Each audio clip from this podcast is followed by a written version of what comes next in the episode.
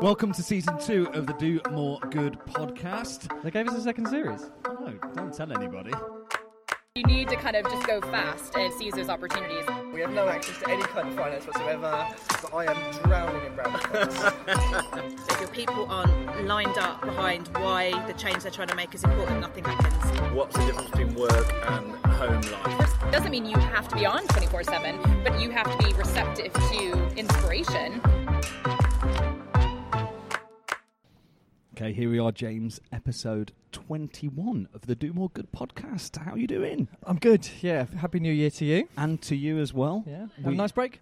Yeah, it was uh, it was really good actually. Really good to spend some time at home, just with the family, and a little bit busy, a little bit hectic. Yeah. Uh, Party hard. Partied a little bit hard on occasions, Yeah. but you know as much as you can with three small children ar- running around. But yeah, it was good. How was yours? Uh, it was very good. Yeah, I enjoyed it. Yeah.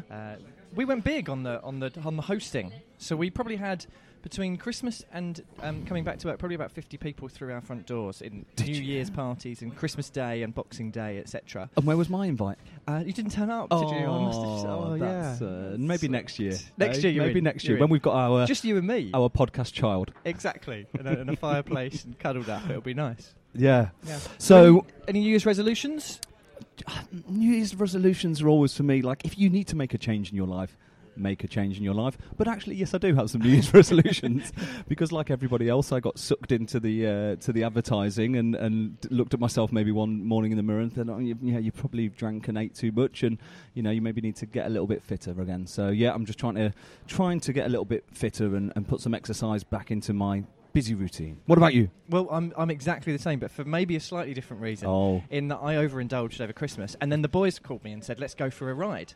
And I thought, brilliant, yeah, that would be really good. Mhm. R- rode over to Richmond, was riding around the park. I absolutely died. oh no, was, at one point, I was being sick behind a tree. I thought this is not good. no, that isn't No. that isn't good. So that anyway, was a real wake up call to sort, Yeah. sort things out. And Yeah. Anyway, yeah. So here we are, out, out, down, down near London Bridge, and we have a guest with us today. We are joined by the chair of the IOF London Committee, a former fundraiser for cancer research, NCT, and Mazars, the chief executive of the Small Charities Coalition. She has a master's in charity management, a master's.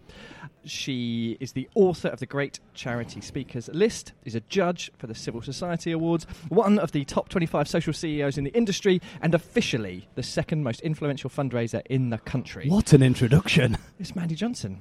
Hi, I have no idea what Maz's is. Marie Curie. Marie Marie Curie. Curie. Oh, to my besties, it's Maz's. Yes. Got you. So, Mandy, thanks for being here. How how you doing? I'm all right. Yeah? Yeah. Have you got any New Year's resolutions you want to share with us? At this So I have two. Okay. One is to meet face to face with more of the women from greatcharityspeakers.com because Mhm. there's loads of people on that list who've been recommended to me, but I've never met them in person. And the other is to write more poetry. Write more poetry. Yeah. I That saw a is a nice post that you put on Twitter about writing poetry, but and also there were two resolutions, weren't there? Writing more poetry and and not caring if it doesn't rhyme. Yeah, and I'm glad you said that that's two because I thought that was such a deep thing, but I don't know whether people have got the depth to it. So life doesn't always rhyme, um, and that's okay. Yeah, nice. That's That's about being a little bit less perfect. I, I I live by that. it's obvious, James. Yeah. Don't worry. so, Mandy, uh, uh, can you tell us a bit about yourself and about your journey and what, what, what brought you to be sitting here today? Obviously, you've had a long career, as James suggested, in in the charity and the not-for-profit sector. Can you tell us a bit about that journey? And, and Yeah, so I, what got I you didn't start in the charity sector. No. Um, so having graduated with a law degree, where I wrote my dissertation on the difference in the social tax system between the UK and the US. Riveting. You- you read it as part of the research, right? yeah, of course. Yeah, yeah. um, I then went to Deloitte.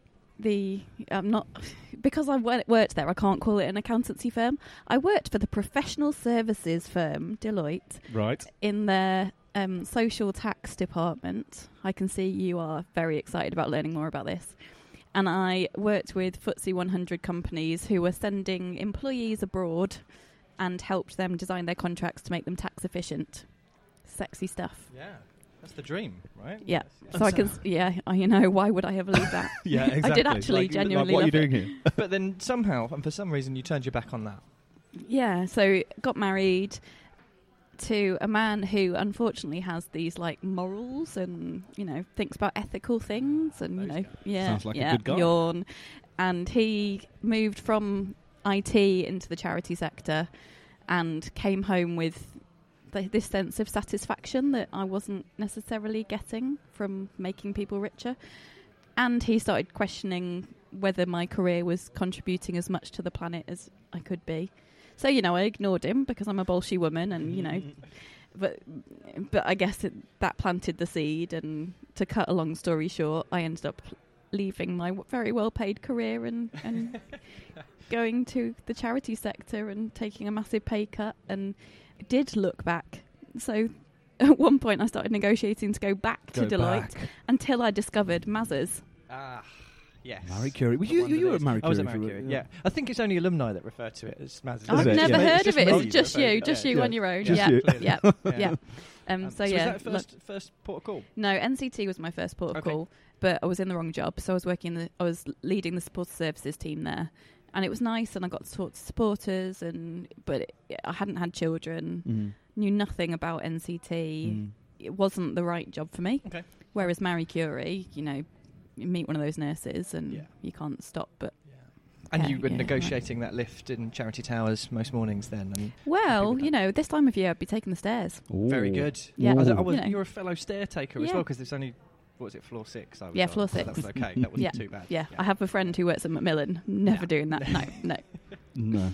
So when when you were at Deloitte and you decided to make this change, and your husband had, uh, had, had persuaded you that it was the right thing for you, how difficult was that? Well, it was great for him because it was the first time that he'd ever earned more than me, so he was delighted. but it was it was wasn't great. Like you know, I think working, I had this vision of the charity sector that everyone would deeply care about the charity they were working for, and that wasn't my first experience of the charity sector, and that was really disillusioning when you've taken a massive financial hit to be there. But as I said, when I found Marie Curie, then it was amazing. So working in the corporate partnerships team, which suited me really well. So I was working with some of the clients I'd worked with at Deloitte, and I was really at home in that sort of environment. And I was working for a cause that really needs as much financial support as it can get. So I was happy making money for some someone else, something else. Yeah, it's interesting that you mentioned how you moved from a different industry. A lot of people that, that we talk to have done that. Yeah. Um, and then we interviewed Peter Lewis not so long ago, and he was hoping to see fundraising as the first choice of a career for people uh, Mhm. coming into it. But quite often, people come with different skills. I messed about in kind of design agencies before I started in charity, and brought some of, hopefully, brought some of that to Mhm. to what we do. You're still wearing the glasses, aren't you? Yeah, exactly. I don't need it, and the top knot. yeah, exactly. But you worked elsewhere as well before you Yeah, started. uh, well. yeah. And when we were actually bef- before we started recording, we were talking a little bit about that. About it's great because they bring some kind of other experience. They maybe Mm. bring a bit more of a commercial attitude. But Mhm. as you say, if the IOF is is wanting to make fundraising a really appealing and rewarding, which it obviously is, discipline, then there's probably more that needs to be done at a grassroots at an education level in terms of courses and things like that, which I haven't haven't necessarily seen. I don't know if that if that exists at the moment.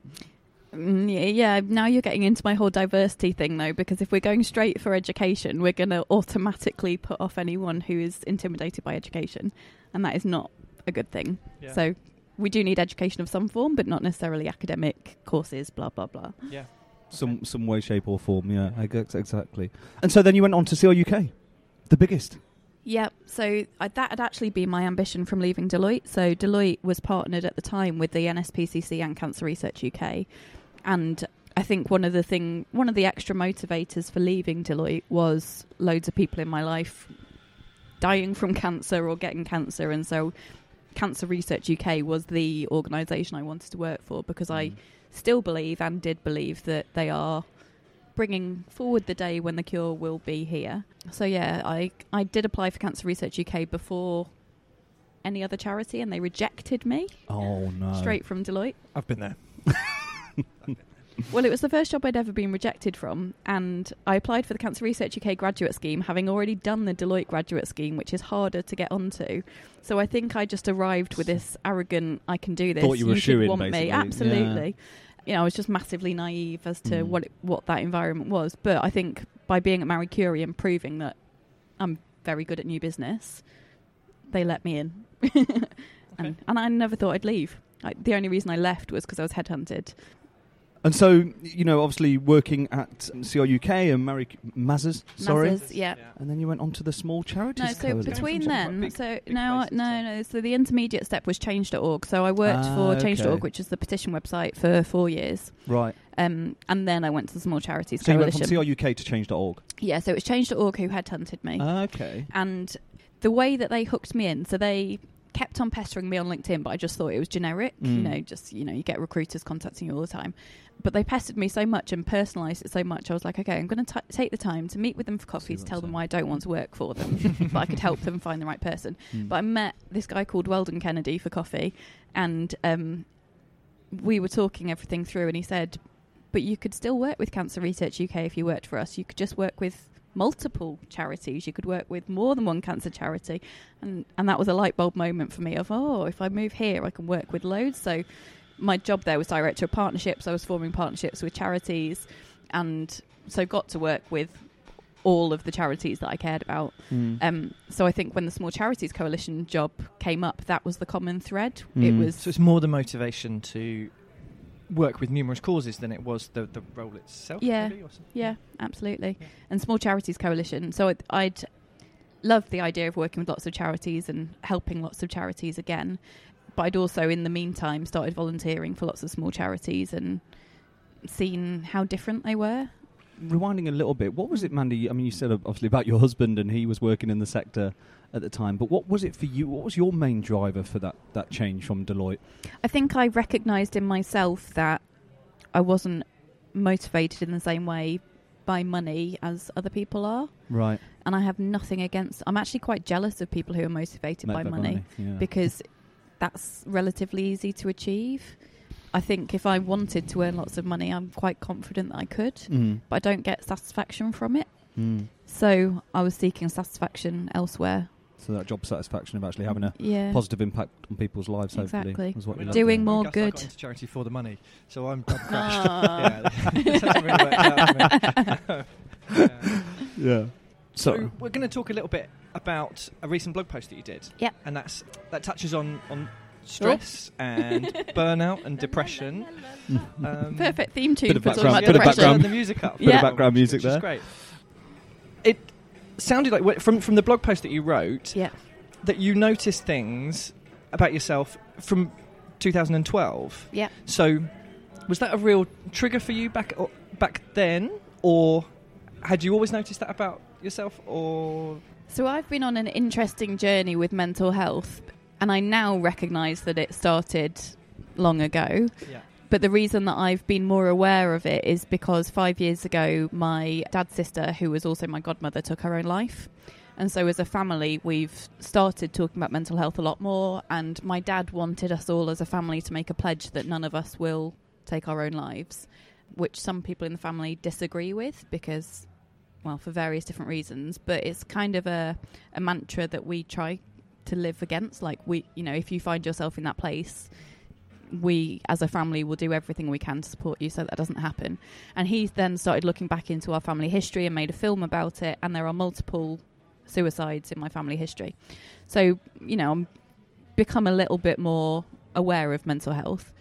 And I'm also aware of my tendency to push myself really hard. And I know that that had been over exaggerated by moving into the charity sector. So, working for organisations that I really cared about, combined with being a target driven individual, meant that I was working really long hours, really putting a lot of pressure on myself. And when I got the job at the Small Charities Coalition, that got even worse in a sense. So, you know, I was working really long hours. I just couldn't switch off because I care so much, and I still do care a lot about them. But then, so for me, there was a big moment in my job at a Small Charities Coalition that led to me having a mental breakdown. And that's, you know, I'd say I had a mental breakdown in August 2018. okay. And So- you you, t- you talk about that and that excellent blog post um, Yeah, yeah. that led to us finally getting in touch with you and, and, and inviting you you on to talk. Could you give us a brief idea of that for people that Yeah. um, What, what is a mental if people haven't read that blog post, um, could you give us a brief Okay, so the blog post I wrote because I you know, I'm on Twitter all the time, and I, I, I actually maybe I didn't see it on Twitter. An article. You're on Twitter more than James, I think, actually. I'm not on it right now. An article came into my inbox saying a partnership that I had formed whilst I was at Cancer Research UK six years ago has now raised twenty million pounds. And so to start off with, I tweeted something like, "Oh, I'm really proud of this, and I am really proud of that." And I feel really happy that something I did has left that sort of legacy. But it also brought back how I how I was feeling at that time, and I was you know started getting all these messages saying, "Wow, you you know your partnership has raised twenty million pounds. That's amazing." And I thought actually, I was feeling awful the morning after that partnership was formed. You know, I didn't want to get out of bed. I was just feeling terrible in a scenario where I should have been celebrating. And I now recognise that I had depression then, um, only because of the journey I've been on learning about mental health. And actually, if something had been done six years ago, I might not have had a mental breakdown in 2018.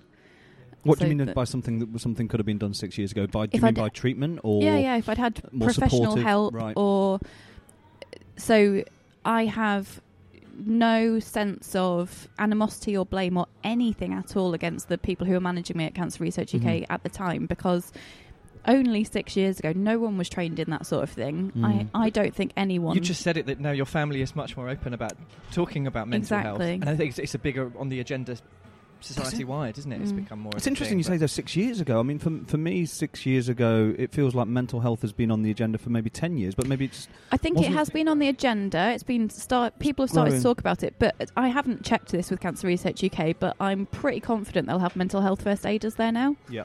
I don't think they would have had those, or No, they didn't have which those is a fairly ago. new initiative, I That's think, so- isn't it? Yeah. So I think people have been talking about it for a long Mm. time, but I think practical ways of dealing with it is, is still work in progress. Mm. So when so when I had a mental health breakdown whilst working for a charity, none of my trustees knew how to deal with that. And one of them, you know, phoned me after an email that I sent to her and said really openly, "We we don't know what we're doing here and we're going to get things wrong." And I thought, is that acceptable? I don't know. You know, I'm ill. All I'm telling you is I'm ill and you don't know how to cope with it.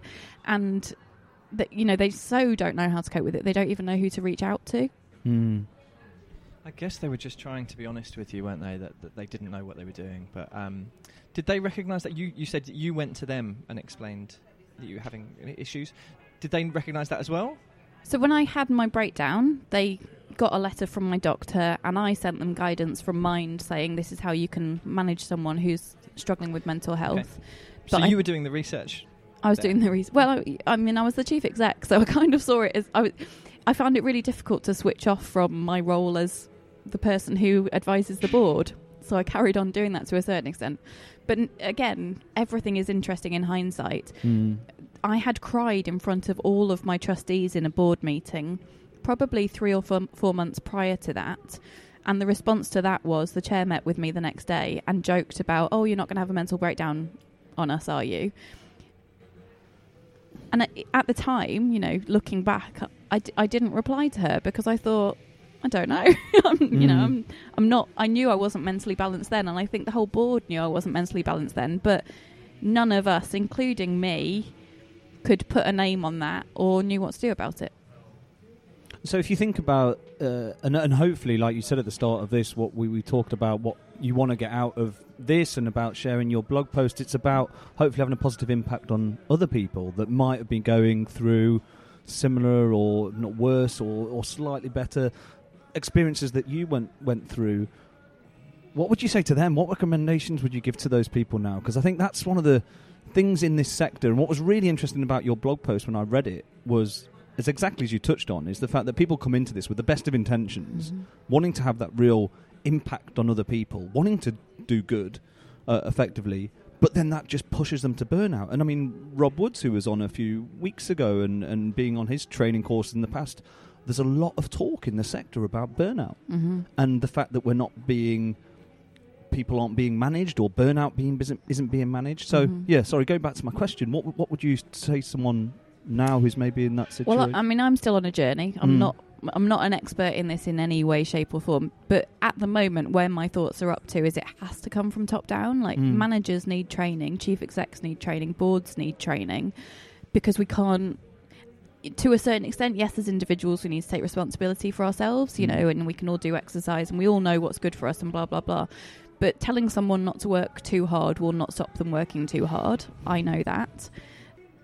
Telling people it's okay if they go home early doesn't mean they will go home early if the targets don't allow them to go home early. Mm. So there is training required at management level to recognise someone who looks like they're struggling and know what to do about that, and also recognising how to put targets that are helpful to people. You know, yes, we all want to raise X amount of money, but we don't want to lose fundraisers in the process.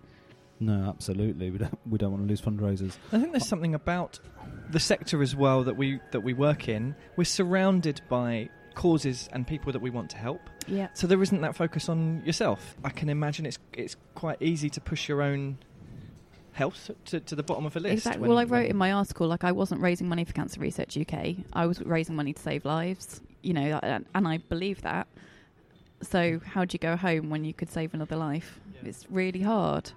But manage, you know, with large organisations like that, where they, you know, they've got the money to invest in their staff, they would end up raising more, I believe, if they knew how to to deal with that, how to manage that. I think it's quite unique to the charity sector that situation. Do you think this is about being more open and having conversations? I mean, I know you said it should be a top-down approach, but what I don't want to do is push everyone to share their story if they're not ready. no, you know, absolutely. I, I, don't, I don't think any of us are. but I think if you are able to talk about it, talking about it is good for other people. So I've been Mm. inundated with people sharing privately with me that they've had mental breakdowns Mm. and they can't talk about it publicly because people in their own families don't know. Mm. And that's people from big charities, from big charity agencies. You know, it is happening left, right, and centre.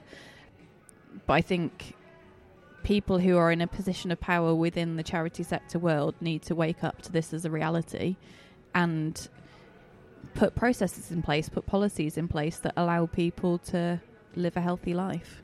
It's. I don't know how the response to this kind to mental health is in other countries, and I haven't done any research on this. May, maybe, maybe you have, Mandy, but I, you know, I think it sounds like from what you're saying, and, and I guess my thoughts on it are that we want people just to be more open, and obviously there's restrictions in terms of you might not have told your family, and you know, it's a very personal thing, and you've been Mm. very brave in terms of telling your story. I'm sure you don't even see it as brave. You just being you and, and, and, Mm. and, and want to hopefully help other people by sharing your story. But I'm just thinking like a culture like America, for example, where you know they have a slightly different. They don't have that stiff upper lip that we have in the, in the UK, and are probably a Mm. little bit more open. I wonder if they are dealing with, with mental health in a, in a slightly different way. Is Well, I mean, if you uh, you know, if you watch American TV, everyone has a therapist. that's true. You know, everyone says, "Oh, I'm going to talk to my therapist about this. That's this." true. It's And more it's more acceptable to talk about that, and you wouldn't necessarily have that conversation here down the pub with your friends or whatever to say, "Oh yeah, I'm going to see my therapist tomorrow." That's true. So Yeah, and in fact, now I talk about it openly. I have had people saying, actually, the person I'm meeting next is my therapist, but don't tell anyone. You know, Really? so that's happening as well. Um, So we've all got to take a bit of responsibility for that then, in terms of trying to be a bit more open and having.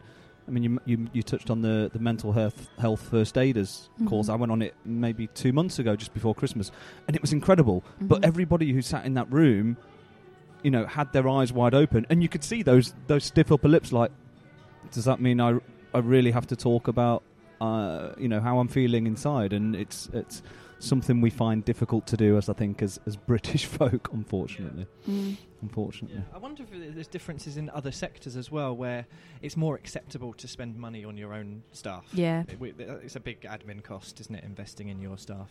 So it'd be Yeah. interesting. Well, I've got. A, so I was talking to a friend um, who works in the private sector for a large pharmaceutical, and um, they have resilience training there. Mm, You literally get sent on a course that's nothing about nothing else but resilience. That's pretty And incredible. it isn't comes up on many job descriptions, doesn't it? That people need to be resilient in this role uh, in the charity sector. It's almost expected of you to be. Yeah, and it's, that has really been. Gla- so I, there. I do not want a job at the moment. But when I thought I wanted a job and started reading job descriptions, that word resilience really shouted out to me because I thought, well, are you not going to give me a job because I've got mental health problems? I don't know what does what does resilience mean. Yeah. Mm, Um, so I'm yeah exploring that a lot. It's interesting. So you're not you're not working at the moment. You're doing a bit of freelancing, and Yeah, how so are I you say I don't feeling yourself? Are you get are you kind of Well, up and dressed and yeah? Because I've read in you you were very honest in saying that Yeah, you were in bed for up to a couple of weeks at a time, and Yeah, I mean, I got to the point where I couldn't couldn't do anything. Couldn't you know, it was completely debilitating. But so I'm better than that. Mm. I still wouldn't describe myself as well, and I'm Mm. still on medication, Mhm. And I'm still seeing a therapist, and that will continue hopefully if the NHS will let it for as long as possible. But I am able to take on freelance work, which I'm Mm. enjoying Mhm. so I'm the word enjoying actually means quite a lot to me now. So when you get into the you know deep dark depths of depression, you you lose pleasure in everything. Nothing brings you pleasure anymore, and now things are bringing me pleasure again, which is great, including work. Mm. So I've always loved work. I still love work, but now I'm doing it on my own terms. That's great. It's good to You hear. talked there about the the extremes that things went to. Before that, w- uh, looking back and maybe with hindsight, were there telltale signs for you and for other people that that was maybe coming, and, and other things that you know, a, as managers, we can look out for and, and, and spot in people if they're working too hard. For me, it was working too much, and I started. I stopped doing the things that I would enjoy, and replaced them with more work. Partly because I enjoy work, so it's you know it's a vicious circle. But one of the things that my therapist has taught me is when the more depressed you get, the more you will do things that you think you have to do rather than things that bring you joy and pleasure and enjoyment. So if you see someone really pushing themselves too hard, that can be a sign of it. So almost the opposite to what you'd assume. If someone was highly stressed or, or depressed, you'd assume that they'd pull back from their work, but there can be, and and this is depression and mental health is very much an individual thing, right? It affects people in all different types of ways. But in your Yeah. situation, you worked harder, you pushed yourself more towards it, which in the end had a more of a detrimental Exactly, and I can't, you know, I can tell you personal experiences that I've seen. I don't know Mm. what the symptoms are, but so I've seen people stop cleaning. They stop, you know, they can either have a massively messy house because they just can't cope with it, or they can go the opposite way and have an obsessively clean house. So I think the only common thread I've noticed, which is me as a not expert, is extremes. If you see extreme behaviour from someone, that's probably not healthy. Okay. And w- as we said earlier, we're not apportioning blame to any of your previous managers or anyone you've worked with in the past. But are there things that people could have done? For, is there anything anyone could have done for you at that point? To, if they recognised that, could they have stepped in and said something to you? Tried to relieve some of that pressure. Well, now I know that you can have, um, like you know, you have uh, desk assessments, like so you make sure your chair is the right level, blah blah blah. Yep. You can do that with mental health. You can have a mental health Pointless, aren't they? assessment. Surely those desk assessments where you have to sit and show. Actually, I'm setting that, saying that, sitting here with a bad back. There we go. Would you like a cushion?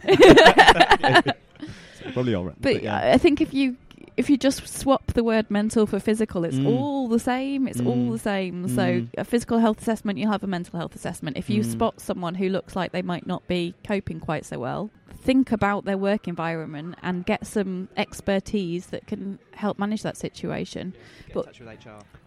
Well, and I thinking back to the mental health first first aid course, you know, it was just about having a conversation Yeah, with someone and talk, like, recognizing that and saying, you know, how are you feeling today? You look like you're, you know, you're really going on it, and maybe grabbing that, Oh, yeah, grabbing don't- that few We moments don't to. even have to go, uh, as, you know, to the to the extremes. I think uh, we all wake up at four o'clock in the morning with a panic about something ridiculous, and then just then going in that next morning and talking about it rather than burying it underneath everything Mm. that you're trying Yeah. to do.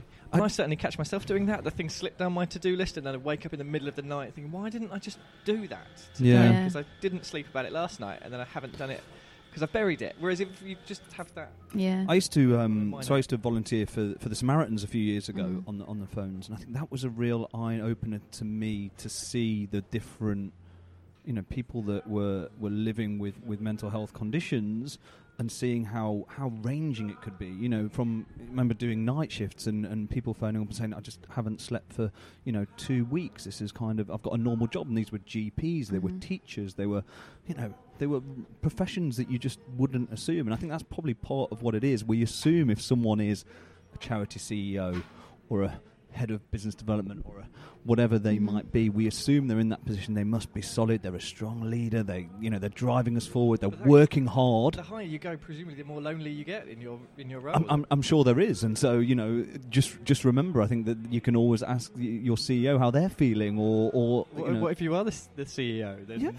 But- go to uh, the trustees maybe and Yeah, or, or you know, or or if you if you're working for a CEO, I think what we what we need to do, and, and going back to your point, Mandy, around getting the top down approach to kind of look at processes, is make the make the workplace more of a rather than this hierarchy that we've had, make it more friendly, acceptable, and open to have conversations with people at all levels. And that doesn't necessarily always have to be about work. Of course, you're going to speak about work, but just just checking in on each other and making sure. Or we're keep your hierarchy because hierarchy should be about work. And if the people at the top think that their job is to keep everyone functioning and functioning at the highest level possible, then it's their responsibility to ask people how, how they are. That's not about being friendly. That's about doing your job right. Doing your yeah, the, job the, the episode with Rob was about how uh, the really good senior people he'd seen invested all of their time in people. Exactly. They, they weren't fundraisers anymore. They were they were, they were managing their, their teams to be fundraisers. Yeah. Yeah, I mean, I th- firstly, I wanted to say just you know thank you for being so open. I think it will be it will be certainly helpful for other people, like it was. And I mean, you only have to read the the Twitter feed Mm. from your original post just to show how much it means people. And we mean we need more people who are who are going to openly openly talk about it. Is there any message that you would want to give people that, that are listening to this, Mandy, to say? You know, I recognise this. I'm coming out the, the back end of what's been a, a, a difficult process, a difficult Mhm. time period in your life but looking forward and, and looking ahead, is there anything, any kind of message that you would want to give to people? I don't know. I, g- I guess I want people to know that I am coming out of this, and I feel like I am coming out of it as a stronger person who is making decisions that are better for my life. But I'm quite excited about what I'm going to achieve in the future as well. So hopefully, I will be proof that you can have mental health problems and still be successful, but in your own definition of what success is. Mm. I'm sure you will, and that's probably a good segue into talking about the, your great charity speakers list, Yeah. which is one of your initiatives. And you were telling James and I about something that you are planning on doing with that. Mm. Do you want to elaborate a little Yeah. bit more publicly Well, at the so- moment, or are you keeping this close Well, to it the chest? depends when we go live. It'll give me um, the impetus to actually do it. so, so first of all, I don't like saying that it's my great charity speakers list because the great the idea and concept was yours, right? well, it was just crowdsourced by people who all think the same thing, and the only thing I did was set up a WordPress site which captured all of these amazing, talented women who were being recommended to me as great speakers within the charity sector. So, if you want to see that, go to www.greatcharityspeakers.com. Um, but what I have been learning on that journey, so the purpose of it was to get more uh, different types of people speaking at charity conferences because as much as I love white men, you know, I'm married to one, I've- you know, my father is one. I don't believe they can teach me absolutely everything I need to know. Therefore, there should be other people in charity conferences teaching me other stuff too. So we need more of those people on stage. So that was the point of greatcharityspeakers.com was just to get conference organisers, not just getting the usual suspects on stage. What I've learned so far is that what they're doing is using my list to remind them of people who are good at speaking that they've seen talk bes- before. They're not trying new people out. Mm. And sadly, that's resulted in predominantly white women getting more airspace. And that's not sad in this. y- Yes, I want more women to get airspace, but actually, we've got a real diversity issue within our sector. Therefore, we need to get more people of color. We need more people with disabilities. We need to we need to see more different types of people represented at charity conferences. So, in order to tackle that, I am building a new platform to allow people to hear from the the people on that list. So, I want people to get a taster of what these women know about, what their expertise are. I don't want any of them talking about diversity because I don't think I've got any diversity experts on there at all. this is just about their experience, their knowledge, their their professionalism, what they can teach you. what they can teach you. Yeah, Yeah, what and can we learn them a from platform them? to do that. Exactly. So then hopefully the conference organisers will go, oh yeah, I heard that person speak. They're really good. I should invite them to my conference. Mm. So that's the theory behind it. It's it's I was going to put some pressure on you. When are you expecting to go live? But no. I don't know. So it's built. Yeah. I wanted to have a bit more content on there before it goes live, but you Mm, know, potentially within the next week or so, we'll we'll be there. Oh, Wow. Oh, that's, that's imminent. Yeah. Yeah. Can we uh, just? I mean, just you're touching on conferences there, and you know, I guess having attended a, a few conferences over the last couple of years, there does seem to be a lot in the charity sector, right? There's a lot of conferences. Out of your, if if there's someone listening to this who's either relatively new into their career or you know maybe hasn't had the illustrious career of yourself or of yourself, James. Um, which conferences would you recommend for for someone? Just well, the one that? I want to run. well, once that gets built, then we'd obviously give you top billing on that one. But before that, uh, any any that both of you, I mean, any that kind of it's tricky because mind, like the best one, in my opinion, is the most expensive one, which is the IFC that happens in the Netherlands every year. Ah, That's okay. thousands of pounds. Is it? So it's completely out of reach for most. I've only ever I've viewed that one through Twitter. I Uh, think yeah, actually. same here. I've only seen seen great things about it rather than see it myself. And it Mm. really good, Yeah. sadly, because it's so expensive. Hopefully, people will provide bursaries or something. Yeah, but there's some great charity meetups as well, though, right? Isn't it? Where you can get maybe smaller crowds, not quite necessarily the, the scale of a major conference like that, or the or the IOF. Well, then that gives me the opportunity to plug my own stuff. So, as uh, chair of the go. Institute of Fundraising South Eastern London, um, we have a. If you're based in London, we have a monthly masterclass. Mhm. So the one that's happening next week is Rob Woods, who has already features Oh, on your there you podcast. So you can go and see Rob Woods for a tenner, Mhm. which is pretty amazing. That's probably the cheapest you can see him anywhere. And um, so I represent South Eastern London. There are groups like mine across the country Mhm. who will have most of them have what's called a first Thursday. So every first Thursday of the month, they will have that sort of networking masterclass sort of thing where you get to meet other fundraisers in your area, and it's a cheap and cheerful way to meet people who want to help you in your career. And that's the that's the key to it, isn't it? Meeting people. Sorry, James, you were going to say. Well, I was going to say that um, they may be cheap and cheerful, but actually they're, they're up and coming people often get their shot at presenting at those things. Um, Not in so- London, we only have the top only dogs. the big, the big yeah, dogs. yeah, sorry. Oh, okay. um, but I've seen some brilliant younger people coming through, and it's their first chance to kind of get up on stage and, and talk about what they know Really? that you, maybe you wouldn't see at the the IFC or the, the IOF big conventions. And it's their first chance to do that. Future leaders. Future leaders, yes. There the you presenters. You can say you saw Rob Woods back in 1998. Got the T-shirt. Got the t-shirt. I think we can. I mean, we, we're 37 minutes through. I mean, it's a it's a it's a really deep topic, and I know we've only just really scratched the surface Mm. surface on it. But I think, Mandy, as I said earlier, it's great to have you on. Thank you for sharing it. Thank you for being so honest. Where can people find you if they want to send you a direct message? Please don't send Mandy direct messages. Uh, Where can people find you and some of your Sadly, on Twitter. again? Twitter's Sadly, on always gonna be the Twitter. answer. What did we call her Well, before? she's, she's a BDIF. A BDIF. Big deal in fundraising, but she's also a BDOT. Big deal. Big deal on Twitter. There you go. Yeah. So I'm Ms Mandy J, MS Mandy J on Twitter. Ms. Mandy J. Um, I'm also, I mean, I'm l- on LinkedIn. I'm just, Relatively easy to find. yeah. yeah. We'll, li- Sadly, we'll yeah. link to everything in the, in the show notes below. And we have got some standard questions at the end, which we would like to ask you, if that's okay. Shoot. It's a little bit of a fun, but a bit off the cuff. So, number one, if you could place an advert across Facebook, across the world, for a day, what would it say and why? Mm. Somebody loves you. Nice. Yeah, I Just like to, that. you know. Give some- Because that's true. It's me. What advice would you give somebody starting out on their fundraising career or maybe thinking of leaving the sector? Mm. Well, that's two questions in one. You're cheating. Yeah, Um, someone starting their career mm, in fundraising, I'd say get to meet other fundraisers as soon as possible so you don't reinvent the wheel and you learn from them. Is that um, another plug for your IOF meetup in uh, You could do that through the Institute of Fundraising. ten Um, pounds? Rob Woods next Thursday, was it? Yep, yeah. Only for IOF members, it's, it's more expensive Oh. if you're not a member. So maybe first tip, join the IOF. There you go. Second tip for someone thinking of leaving the sector is come and talk to me because I want to know why, and you know maybe we can try and change the sector rather than leaving it. Oh, I like that. That's good. And then the last one. What's the one fundraising story that sticks in your mind from all your years of experience? And what do you mean be by a, fundraising like story? Your questions are not specific enough, either, guys. Come either on. a supporter, either someone fundraising for a, either a major donor.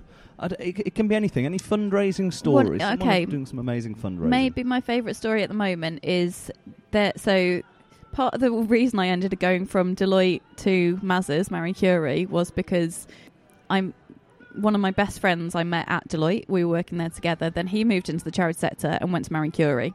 So he essentially brought me over. And he's now left the charity sector Mm. to a very well paid job and he gets a bonus that is a five figure bonus every year. Nice. Um, but he knows the reality of the charity sector and he still wants to do good. So he says that he does good just by being friends with me and buying me lunch because he can afford it and I can't. but I know every year what date he gets his bonus. So we meet that week, and I tell him who he has to give a grand to. Oh. So you know, in it, so I he only gives to small charities, so a grand makes a big difference yeah, to them. yeah. But that's my favourite donor journey. Is nice. I've slowly built him up to know that when he gets that bonus, he has to give at least one percent of it. It's in your Google diary every year. It's it coming literally up. is, Is yeah. it? His birthday and the day he gets his bonus, Good. and he looks forward to it. Good. So you know he he relishes the joy of giving. Now he gets to buy me lunch and he gets to give away a thousand pounds, and it feels great to everyone involved. What's more expensive, the donation or the lunch? well, yeah. I've been so- talking of big, uh, great fundraising stories. I heard podcast this week with the big pink dress guy. Have you seen him? The Yeah. guy who does all the marathon.